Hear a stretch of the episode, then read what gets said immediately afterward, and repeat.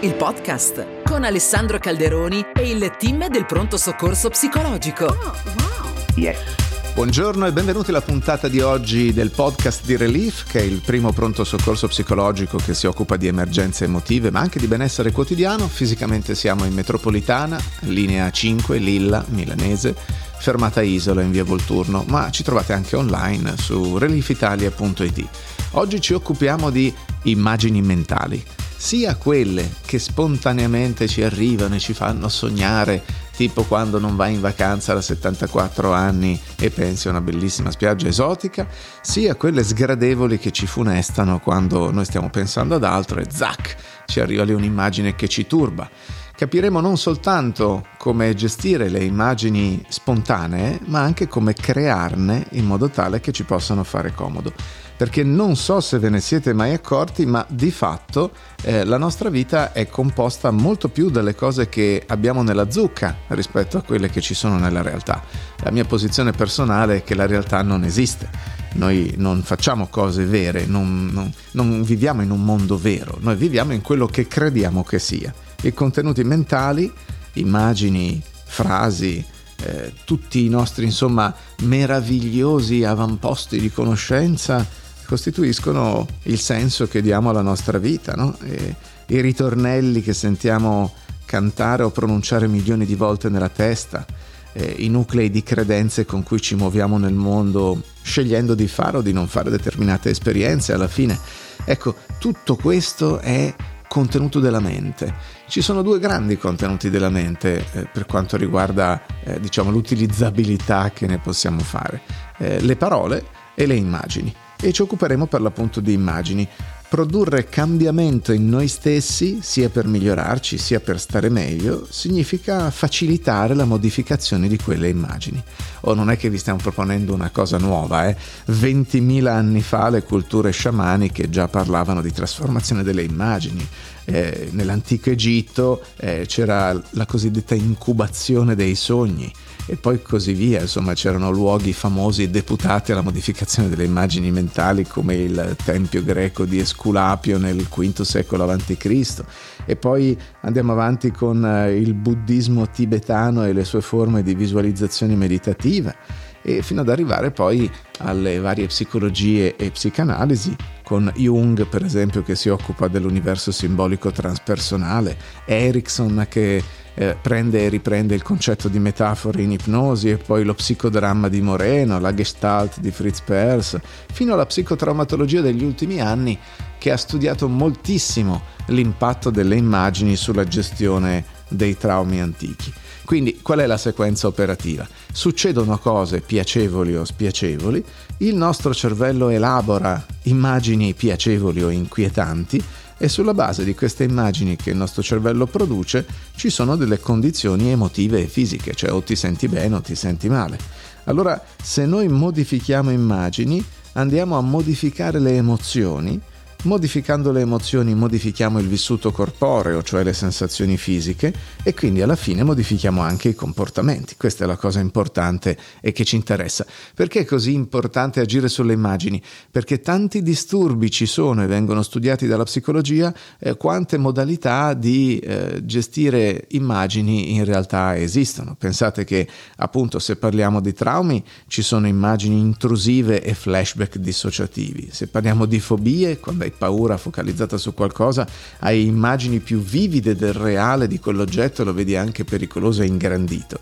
Eh, nel panico ci sono immagini di perdita di controllo o di collasso. Eh, ci sono vari disturbi ossessivi compulsivi con immagini assai credibili e pensate come vere eh, di oggetti minacciosi o di luoghi contaminati, eccetera, eccetera. Nella depressione ci sono quasi solo immagini di momenti sgradevoli con colori eh, cupi, eh, con questa sorta di eh, aura veramente negativa e grigiastra intorno e così via. Insomma, per esempio anche quando hai una dipendenza, eh, pensa già solo alla tua sigaretta se sei in quel 33% della popolazione o qualche sostanza specifica, quando ti manca inizi a vederla ovunque o fai eh, visualizzazioni di come stai tu quando hai quel tipo di sostanza. Insomma, l'immaginazione fa parte della nostra vita e la produzione di immagini è veramente eh, importante nella nostra mente e per questo partire da lì per stare bene o far star bene un paziente è una cosa altrettanto importante. Sentiamo il caso di oggi.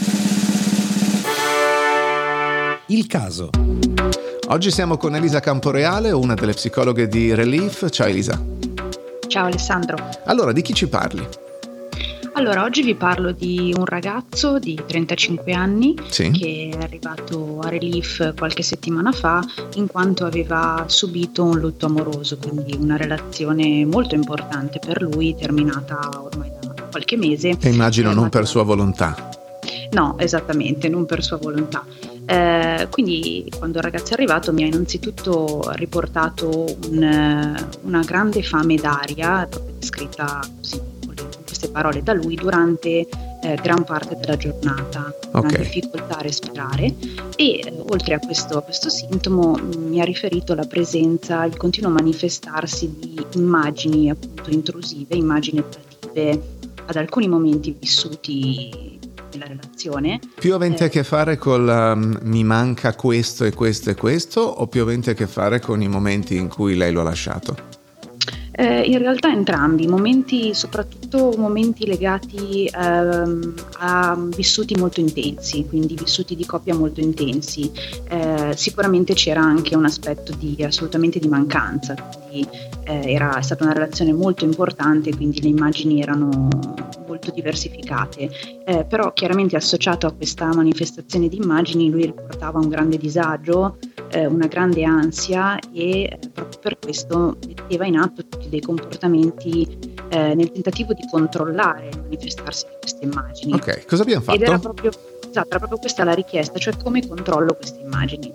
Eh, allora, innanzitutto per quanto riguarda il suo sintomo legato alla fame, alla fame d'aria, gli ho insegnato la respirazione strategica, quindi la respirazione diaframmatica che ha eh, l'obiettivo di attivare il sistema parasimpatico con un, un effetto rilassante istantaneo. Okay. Eh, per quanto riguarda invece le, le, immagini, ho utilizzato la tecnica dell'imagery, quindi abbiamo individuato le, le immagini più disturbanti delle immagini con le emozioni, con associate emozioni molto intense. Sì. E eh, dopo aver individuato queste immagini, gli ho chiesto di eh, stabilire un'immagine di un posto sicuro, di un posto in cui il ragazzo si sentisse particolarmente a suo agio, eh, un posto piacevole in cui proprio provasse delle emozioni positive. Sì. In questo modo gli ho chiesto di quindi recuperare questa immagine in tutti i momenti in cui eh, si sente molto sopraffatto dalle emozioni disturbanti perché le immagini intrusive si presentano. Sì. Quindi il compito sarà quello di recuperare quell'immagine del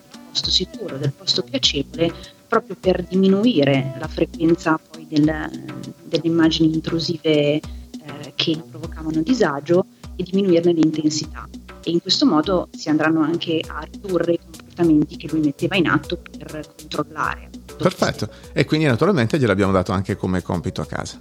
Esattamente, sì. Oltre alla respirazione abbiamo anche, abbiamo anche dato il compito di appunto continuare a recuperare queste immagini e di lavorare su queste immagini piacevoli tutte le volte in cui le emozioni diventano disturbanti. Perfetto, grazie Elisa, ci sentiamo alla prossima.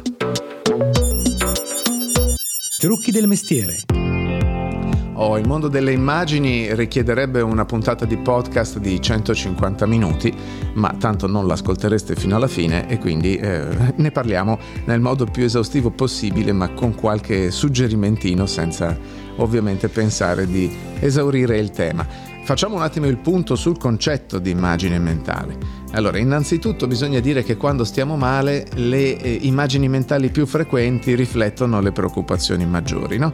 sembrano reali e rilevanti. Ovviamente questo può accadere anche in positivo quando abbiamo un'intrusione, per esempio siamo innamorati e eh, ci compare eh, il volto dell'amata o dell'amato e in quel momento naturalmente è un'immagine intrusiva ma siamo abbastanza contenti che abbia fatto intrusione. Le immagini però possono essere anche recuperate volontariamente e comunque influenzano il nostro comportamento perché, come dicevamo, modificano le emozioni. È importante anche capire qual è la prospettiva se la vediamo come dire in prospettiva associata, cioè in prima persona dai nostri occhi, oppure se la prospettiva è dissociata, cioè in terza persona. E poi l'immagine si chiama immagine, ma può presentarsi anche in qualche altra modalità sensoriale, quindi possiamo avere sensazioni tattili oppure un'immagine associata a un ricordo olfattivo. Quindi in generale abbiamo fantasie da un lato e ricordi dall'altro, immagini notturne rispetto a immagini diurne.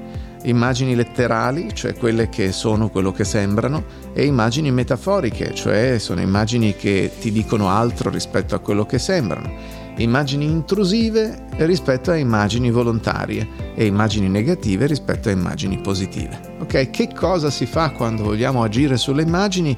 Beh, dobbiamo rendere meno vivide, meno disturbanti, meno frequenti le immagini sgradevoli, modificandole, tollerandone, imparando a giocarci, diciamo, e possiamo invece rendere più vivide, più piacevoli, più presenti e, e su nostra richiesta le immagini positive.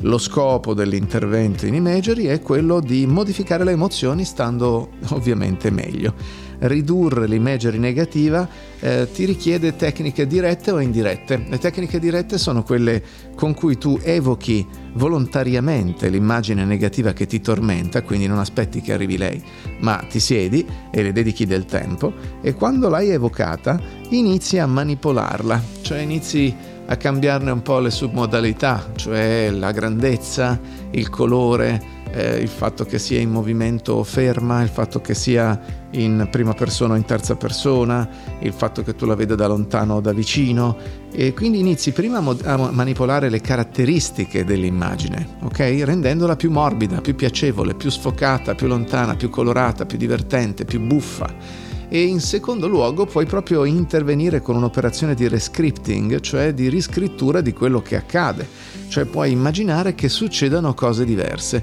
puoi inserire degli elementi che contaminino quell'immagine per farla andare in modo diverso, perché tanto quando tu hai creato un'immagine mentale che finisce in un modo diverso, poi te la ricordi, il tuo cervello non fa tanta differenza tra immagini collegate a cose vere e immagini che tu hai modificato, perché tanto anche le immagini che hai collegato a cose vere mica sono vere, sono le tue immagini, chi ce lo dice che è andata davvero così?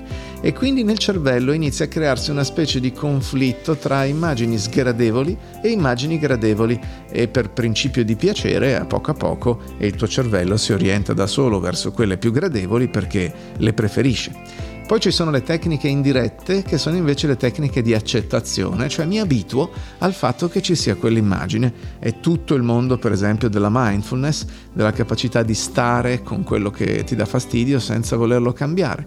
Puoi sederti accanto a quell'immagine e constatare com'è e semplicemente stare con lei e mentre stai con lei, tutto sommato, puoi vedere che cosa ti succede nel corpo e imparare a tollerare quelle sensazioni fisiche, magari respirando in quella parte del corpo. Naturalmente poi c'è tutto il mondo della promozione dell'imagery positiva. Che cosa vuol dire promozione dell'imagery positiva? Immaginare per esempio obiettivi che vuoi raggiungere, pensiamo a un traguardo sportivo, ma anche alla riuscita di un esame o una qualunque prestazione o anche sognare la tua prossima vacanza. Oppure eh, immaginare abilità specifiche, fare un salto di un certo tipo eh, o una bracciata in acqua di un altro tipo, oppure fare una eh, conferenza o una, um, così spiegare una specifica cosa in maniera fruttifera o fare un particolare movimento. Ecco, eh, nel momento in cui tu lo visualizzi, non soltanto il tuo cervello focalizza l'attenzione su quello che desideri e ti mette in linea con quello che desideri, eh, rendendotelo più semplice, ma se si tratta anche di movimenti, per esempio, vengono a causa di tutta una serie di meravigliose reti di neuroni a specchio e motoneuroni, vengono già iniziate dal cervello le procedure di preparazione per il movimento corretto. Oppure puoi proprio immaginare nuovi modi d'essere. La domanda è come sarebbe se in questo momento stessi benissimo e puntini puntini. E nel momento in cui il tuo cervello fa lo sforzo di immaginare un'altra condizione, specie una condizione positiva, è costretto a vederla nei dettagli e quando la vede nei dettagli inizia a crederci e quando inizia a crederci genera un'immagine appunto tridimensionale credibile e quell'immagine diventa un ricordo e quel ricordo ti orienta a poco a poco. Mm? Se c'è un'immagine sgradevole che puoi modificare, oltre ai suggerimenti che ti ho già dato, puoi inserire anche delle informazioni incompatibili. Cosa vuol dire informazioni incompatibili? Puoi inserire personaggi o cose all'interno di quello che è accaduto o di quello che ti viene in mente. Per esempio, puoi inserire, eh, che ne so, delle informazioni che hai avuto in, in, successivamente all'interno dell'immagine di un evento andato male eh, che in quel momento non avevi. Per esempio, magari c'hai l'immagine di questo incidente stradale, eh, però tu sai che è andato tutto bene, che ti sei ripreso, che hai una macchina nuova, che stai benissimo e così via, anche se sono passati parecchi mesi o anni, e tu puoi inserire una voce, una scritta, un cartello, un'immagine, un pop-up che ti dia questa informazione all'interno di quella vecchia immagine. Guarda che finirà tutto bene, eh, guarda che tra un po' avrai questa macchina, guarda che saltellerai e farai una gara di sci. Ecco, questa immagine all'interno, scusate, questa informazione all'interno di quell'immagine eh, contamina l'immagine e le dà un sapore emotivo completamente diverso. Eh, un altro modo per fare una riscrittura è inserire un personaggio. Per esempio, puoi far venire fuori un tuo mentore, un tuo eroe o te stesso all'interno di quell'immagine a confortare eh, quel te stesso che sta soffrendo o a modificare dall'interno in modo un po' demiurgico o artistico eh, quell'immagine stessa. Un'altra cosa che funziona molto è capire che l'immagine è un'immagine quindi puoi provare a considerarla come un oggetto, incorniciarla, allontanarla e in questo modo la rendi altra rispetto a te. Questo è particolarmente interessante. Un ultimo suggerimento che vi do, perché scientificamente è ipervalidato, è quello di generare un'immagine volontaria compassionevole cioè una figura compassionevole, eh, gentile, che si prende cura di te, che può essere un te stesso, che può essere qualcuno che ti vuole molto bene, o che può essere anche un'icona immaginaria che ti sta accanto e che ti dice che è normale che tu non stia bene in questo momento, che però finirà e che non sei da solo e che va tutto bene per il resto e che ci sono anche altre cose nella vita oltre al malessere di, che, di cui stai soffrendo in quel momento. È piuttosto importante sentire una figura vicina e se riesci a immaginare te stesso come figura vicina a te stesso, questo è ancora eh, più incredibilmente efficace. La letteratura scientifica. È inutile che vi dica che nel mondo dei paper scientifici se ne trovano a migliaia che eh, riguardano la gestione delle immagini. Tanto per dirvi qualcosa di abbastanza recente, se non recentissimo, nel 2021 Cochrane scrive che mentre la maggior parte delle persone ha avuto l'esperienza di vedere eh, rappresentazioni con gli occhi della mente, una domanda che molti si fanno è ma noi abbiamo davvero il controllo sulla qualità delle immagini mentali? Riusciamo a incidere su quanto sono vivide le rappresentazioni? e le sue ricerche hanno portato alla risposta sì, effettivamente sì. Abbiamo un controllo intenzionale su quanto le rappresentazioni mentali possano essere vivide, quindi possiamo allenarci a creare immagini mentali più vivide. Sempre nel 2021 Daneshfar indaga l'efficacia di un programma di motor imagery, cioè la visualizzazione di attività motorie senza movimento fisico reale, applicando la tecnica alla BMX, sai le bici quelle da cross ciclistico. Ecco, insomma, solo visualizzare, allenarsi a visualizzare le proprie gare fa sì che questi professionisti abbiano avuto una tendenza al miglioramento nei tempi e una potenza di picco relativa significativamente più alta.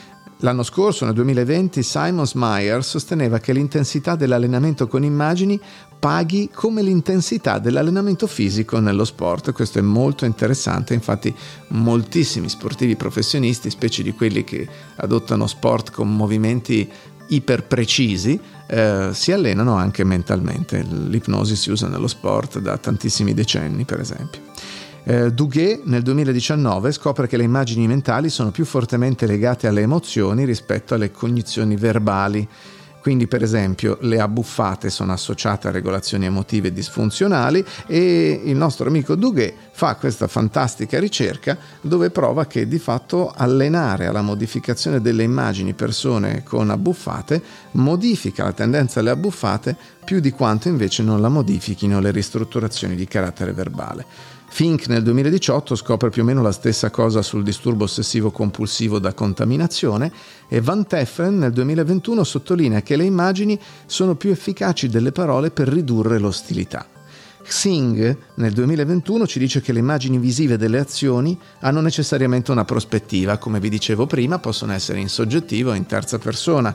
Allora lui dice che cambiare prospettiva in terza persona può essere uno strumento adattivo perché quando sei in terza persona vedi un'immagine con maggiore comprensione degli eventi in termini di astrazioni e di quadro generale e più ampio.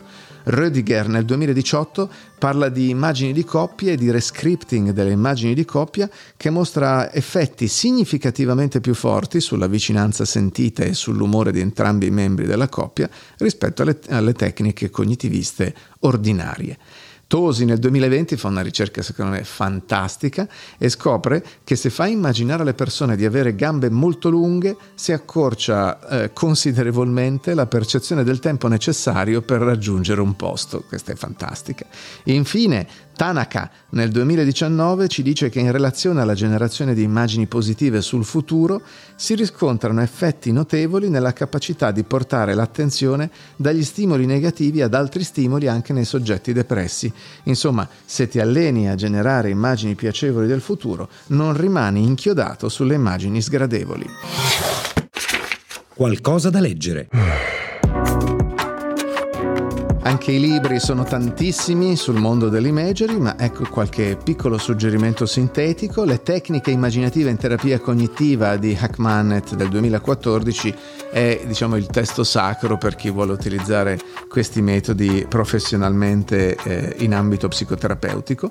Un libro molto bello, attualmente difficilmente reperibile, ma è piccolino, è fantastico, è molto chiaro, è quello di COP del 2009, in realtà originario credo del 98 si chiama Le metafore nel colloquio clinico e COP ti spiega come elaborare immagini a partire da come il paziente, la persona eh, vede la sua vita. Cioè ci sono domande specifiche e modi specifici per far costruire immagini metaforiche al paziente rispetto a quello che gli succede. Può piacere a molti Giardini Principessa e Porcospini di Consuelo Casula del 2002, è un libro sulla metafora che è intesa come storia che ha in sé la forza di risvegliare le risorse del lettore e di consentire a ciascuno di diventare quello che vuole. Contiene 116 metafore, è un bellissimo libro.